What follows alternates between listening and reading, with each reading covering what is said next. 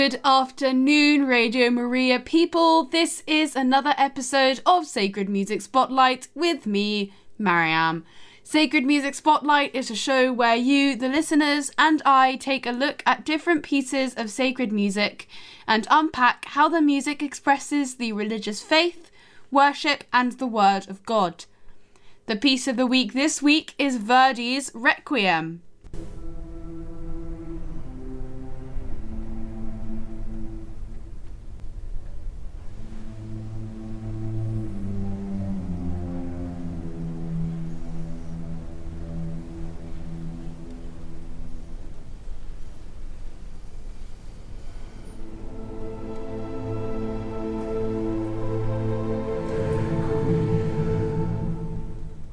Bit of a quieter start than the beginning of the Haydn, I'll admit. The recording of the Requiem that we're listening to today is the 2017 recording by the London Symphony Orchestra and the London Symphony Chorus. Verdi wrote the Requiem in 1874. Its full name is the Messa da Requiem. Before we move on to another movement, let me tell you a bit about a technique that Verdi's using here the strings are con sord, short for con sordini, con meaning with, and sordini meaning mutes. Mutes are small little things which a string player will put on the bridge of their instrument to dampen its vibrations a little bit. While it does make the strings a little bit quieter, the main effect that the mutes have on the strings is to make the sound feel muffled. The result in this movement is that the strings sound a little bit dead, which is really fitting because we're thinking about someone who's died. Now let's listen to the next movement of the Requiem. Try not to get shocked out of your seat too much. The Dies Irae is a very dramatic and loud movement, and fittingly so. The text is talking about that day dismaying, and is like a fearful sinner pleading for salvation. So naturally, it's going to be very dramatic and despairing. Also, look out for at one point the aggressive whispering of the text. Let's listen to it. Buckle your seatbelts. Three, two, one.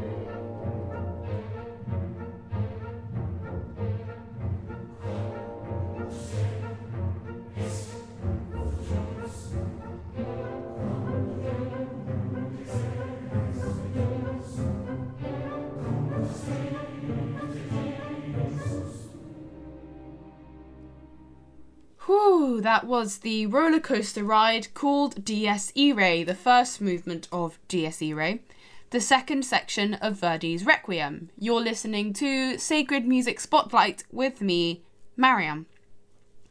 There are in total about 200 to 280 ish performers in the Requiem.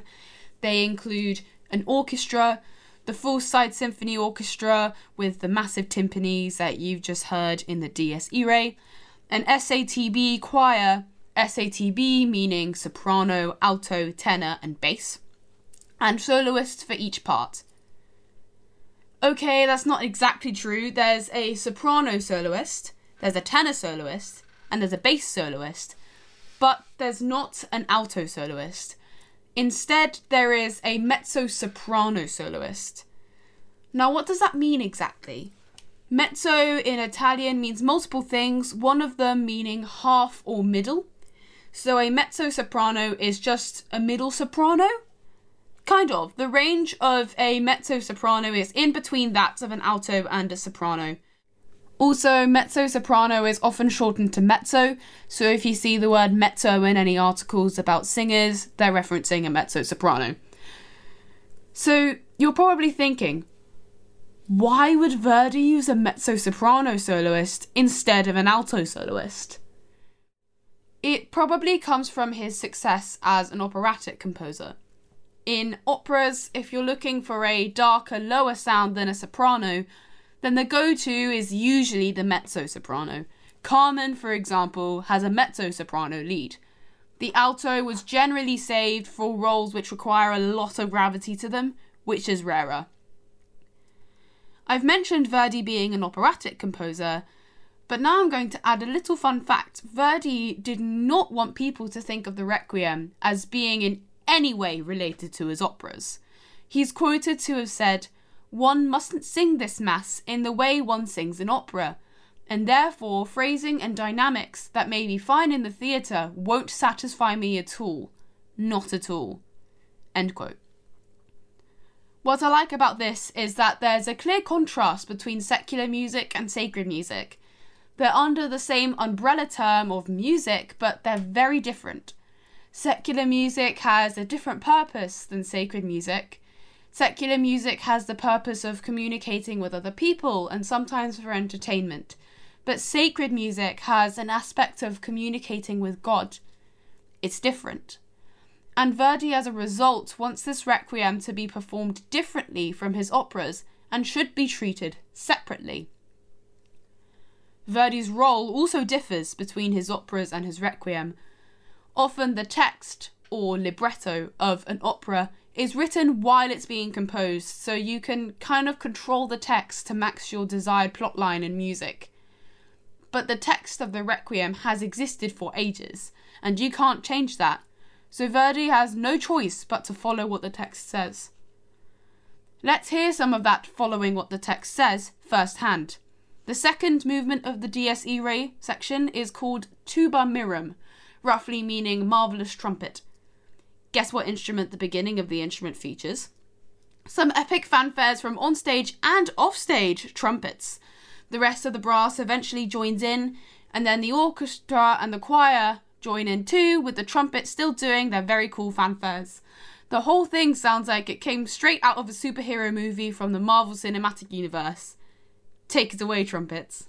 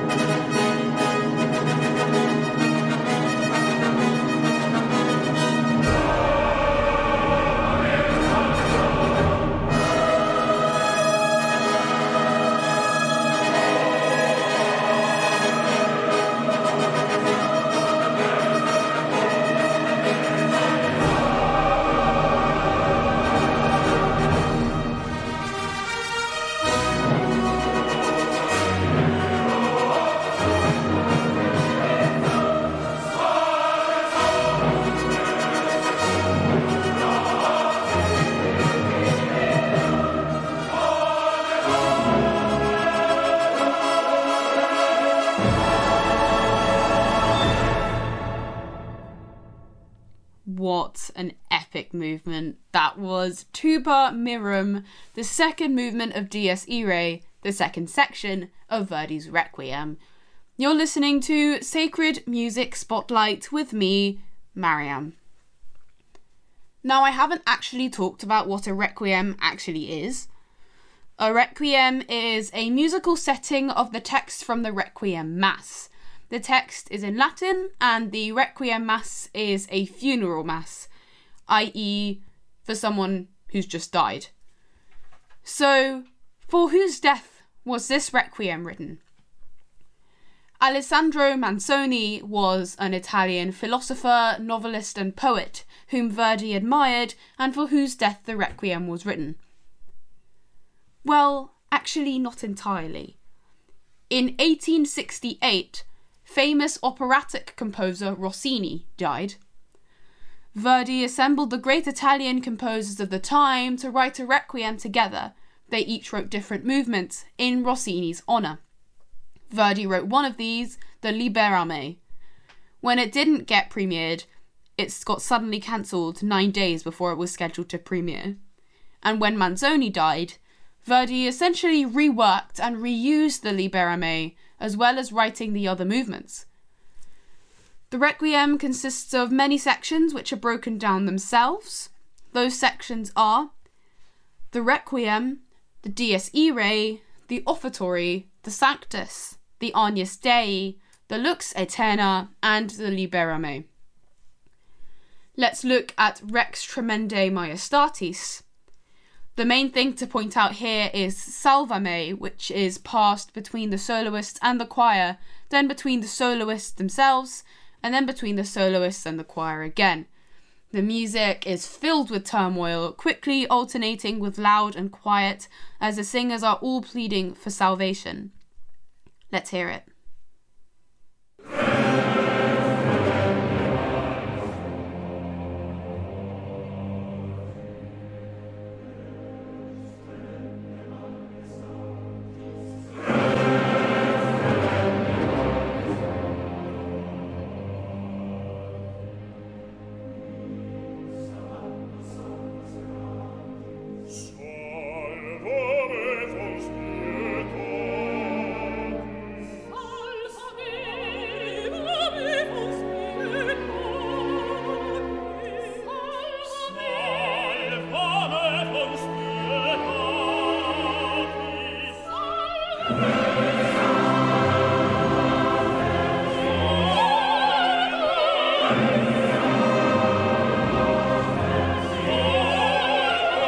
Hallelujah.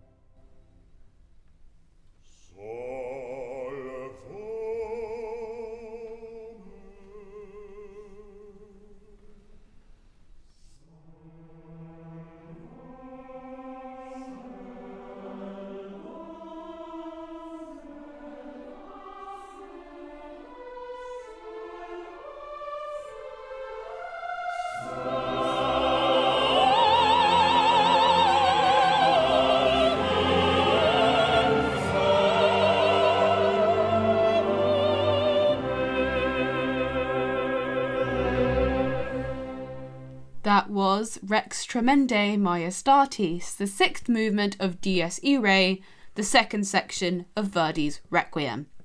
You're listening to Sacred Music Spotlight with me, Mariam. It's nitty gritty time. Let's look at Confutatis Maledictis. Verdi's following the text with aggressive music to mirror when the bass soloist is singing about the damned being confounded and consigned to bitter flames, and then switching the music entirely for a more dolce sound when talking about being blessed.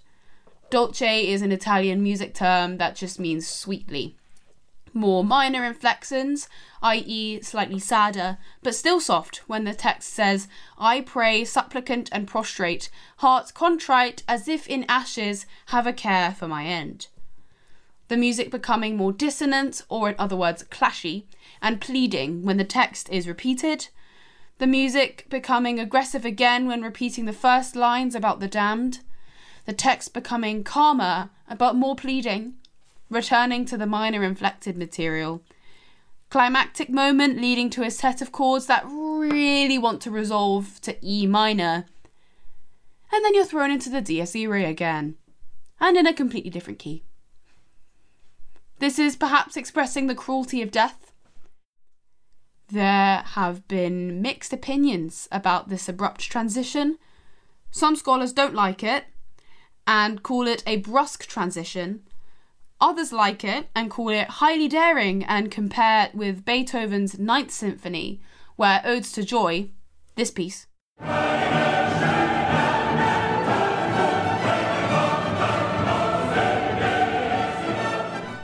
Now let's listen to the Verdi.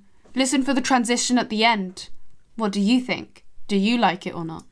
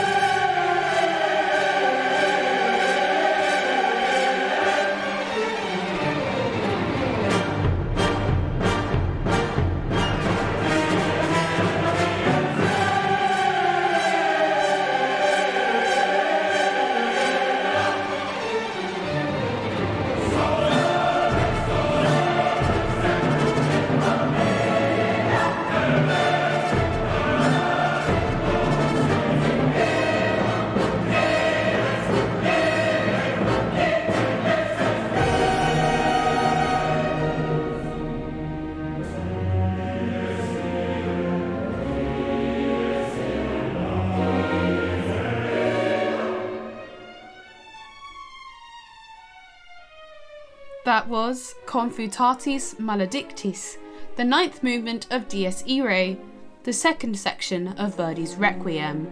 This is Sacred Music Spotlight with me, Mariam.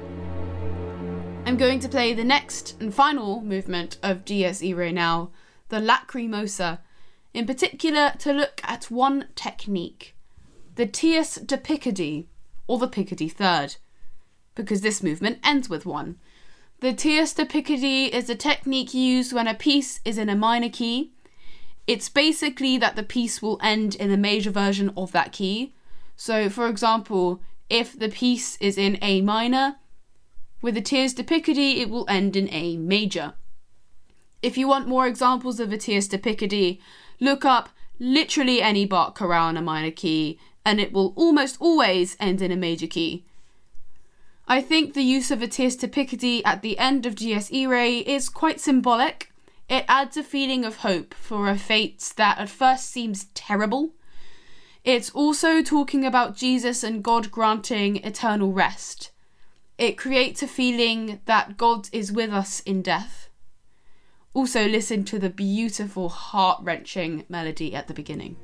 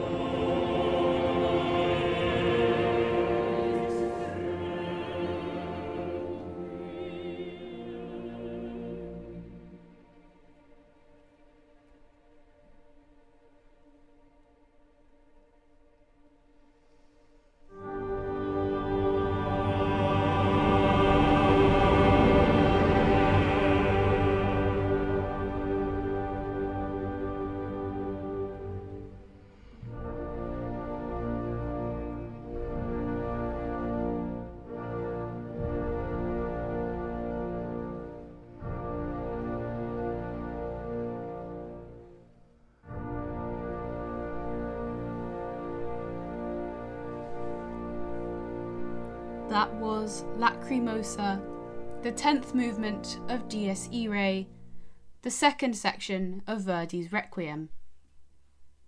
I think it's fun fact time. Here are some fun facts about Giuseppe Verdi. Verdi did not like Wagner. Verdi was an elected politician in 1859 and served on provincial council. Verdi liked Shakespeare and wrote operas about his plays such as Othello and Macbeth, but he couldn't read English. Verdi devoted himself to farming, he bred horses and everything. And Verdi was apparently very good at cooking risotto. Risotto alla Milanese, in fact, to be specific. And a sneaky little fun fact about me this show is pre recorded because at the time that this show is airing, I am rehearsing for a performance of Verdi's Requiem in Ely Cathedral. Concerts at 7:30 p.m. today if you want to listen to the whole of the Requiem without me speaking in between. Let's think about the Sanctus now. It's a very fast-paced, rapid fugue. What's a fugue, I hear you cry? A fugue is where one melody is passed between different parts. One part will sing the melody, then will get out of the way, while another part sings the same melody, usually in a different key, and then that part will get out of the way so that yet another part can sing the melody, and so on until everyone sung it, and then you can hear the melody sung by different parts just chucked around everywhere. If you want another example of a fugue that's less fast paced than this one, then again, the best person to turn to is Bach. He wrote a whole book of preludes and fugues that's worth listening to. The fugue that we're about to listen to, the Sanctus, is called a double fugue because the choir is split in two, i.e., there are two soprano parts, two alto parts, two tenor parts, and two bass parts. I remember the first time that we looked at this, it was really fun to put together, but quite challenging because you really have to stick to your guns because literally everybody around you is singing something different from you. And you have to make sure that you're singing the right notes at the right time. Bit challenging to get used to but when you get the hang of it it sounds so good. Let's have a listen. The fugue starts a few seconds in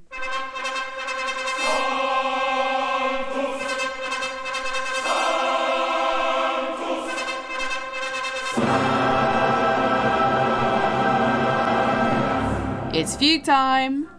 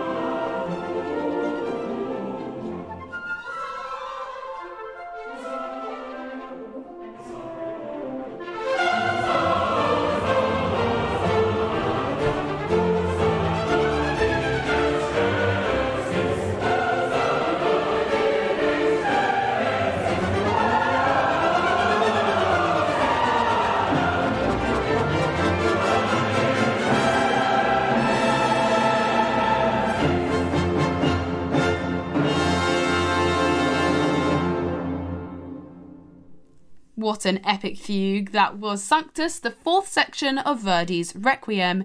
You're listening to Sacred Music Spotlight with me, Mariam. Let's look at Libera Me. This was the bit that was written for Rossini. The bit at the beginning has something similar to a recitative, so i.e., something that's closer to speech. It's a section where the soprano has a section that's senza misura. Basically, there's no beat you have to adhere to, so go wild with the rhythms. If you want another example of something senza misura, the beginning and end of Benjamin Britten's Nurses song is a good piece to listen to.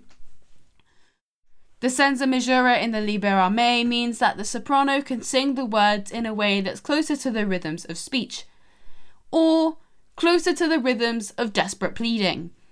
Pleading the words, Save me, Lord, from eternal death on that momentous day when heaven and earth are moved. A particularly nice instance of word painting when Verdi writes more moving parts when the singer talks about when heaven and earth are moved. Let's have a listen to it.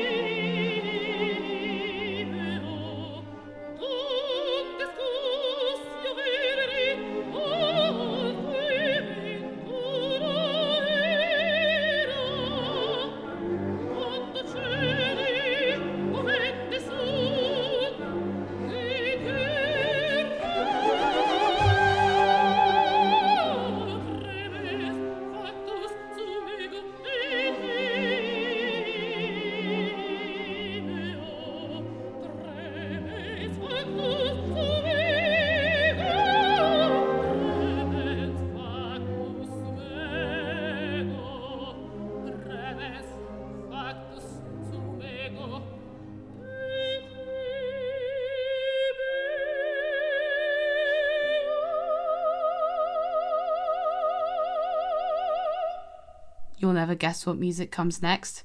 Clue You've heard it before. Buckle your seatbelts.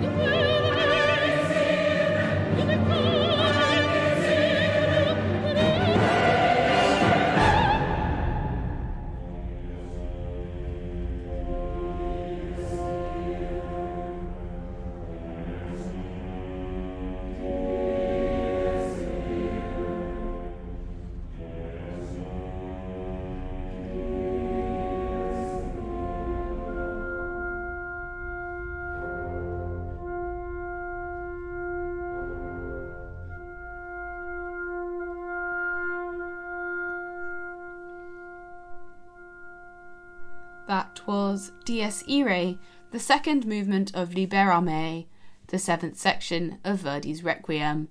You're listening to Sacred Music Spotlight with me, Mariam. Now, what's about to happen in the next movement is really cool.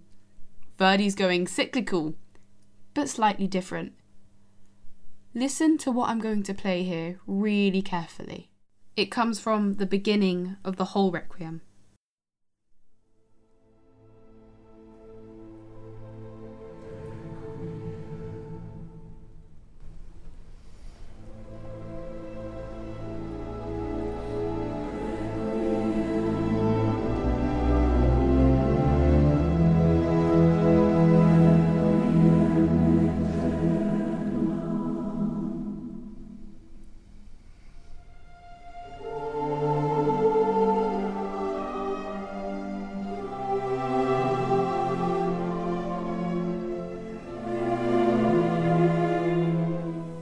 Remember that music because it crops back in this movement with very similar lyrics.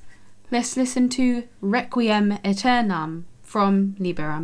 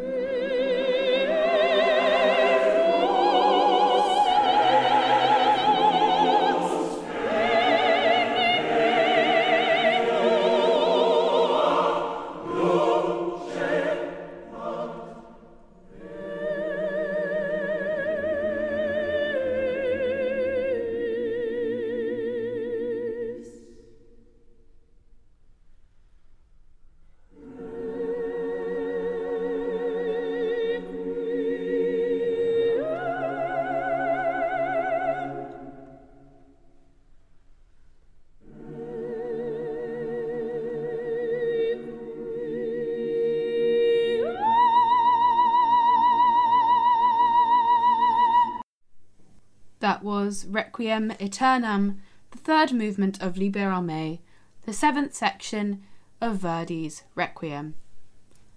I find that cyclical aspect of the Requiem very cool.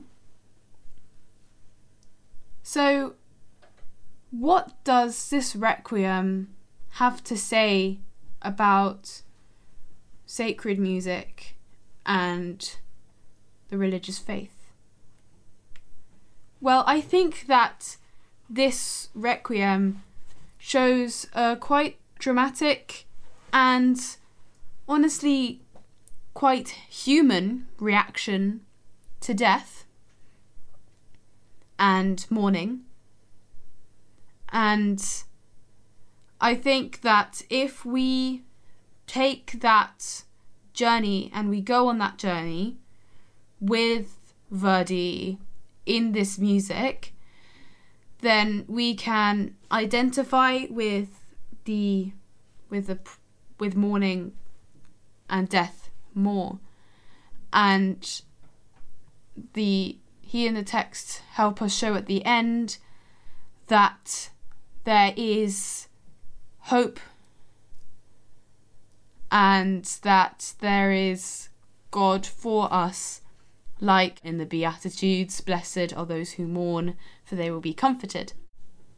In this requiem, there's also a sense of a lot of melodies coming back, and there being a sense of coherence and kind of unity throughout the requiem. For example, that Dies Irae cropping up multiple times and just general melodic shapes and harmonic progressions like the cyclical Requiem Aeternam section of the Libera Me gives this sense of unity that might reflect the idea that we as a species, we humans are all united together in our humanity and in our death and in the kingdom of God that follows afterwards. And that and this requiem mass is here to show us the that at first it might seem like this is horrible, but in fact there is hope. And that leads me on to the last movement of the requiem, which is called Libera Me, from Libera Me. This Libera Me starts with the same senza misura section for soprano, see what I was talking about for unity. Then another fugue, see what I was talking about for unity. And then a bit for solo soprano, and then a build up to an emphatic presentation of the words Libera Me, with an emphasis on me as the solo soprano goes up to the stratosphere with some very high notes. This dies down to another quiet statement of the text with the speech rhythms and a quiet and strong resolution. Also, at the end of the Requiem is another Tierce de Picardie. This transition from the darker minor to the lighter major makes me very happy. To me, it's like comfort is found in God, like in the Beatitudes where it says, Blessed are those who mourn, for they will be comforted.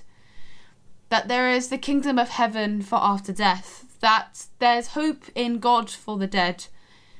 After a very dramatic tempestuous and generally dark and despairing requiem, having such a warm and hopeful ending is comforting and just plain genius.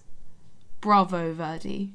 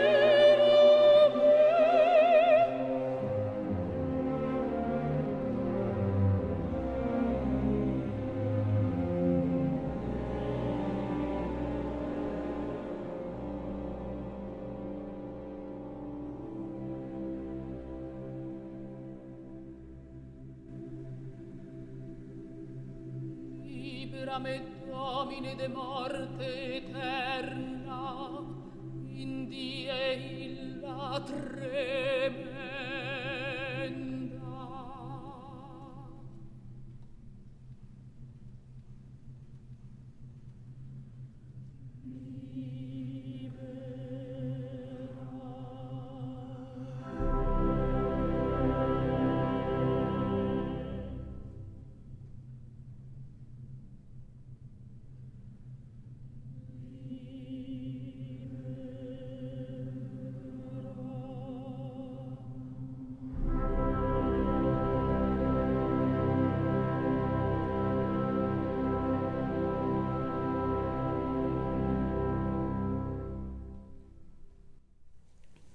Was Sacred Music Spotlight with me, Mariam. Next week, I'm going to be looking at another text, the Magnificat, and in particular, the setting of the Magnificat by one of the most prolific and meticulous composers of all time, who I have mentioned already twice on this show, Johann Sebastian Bach. See you then.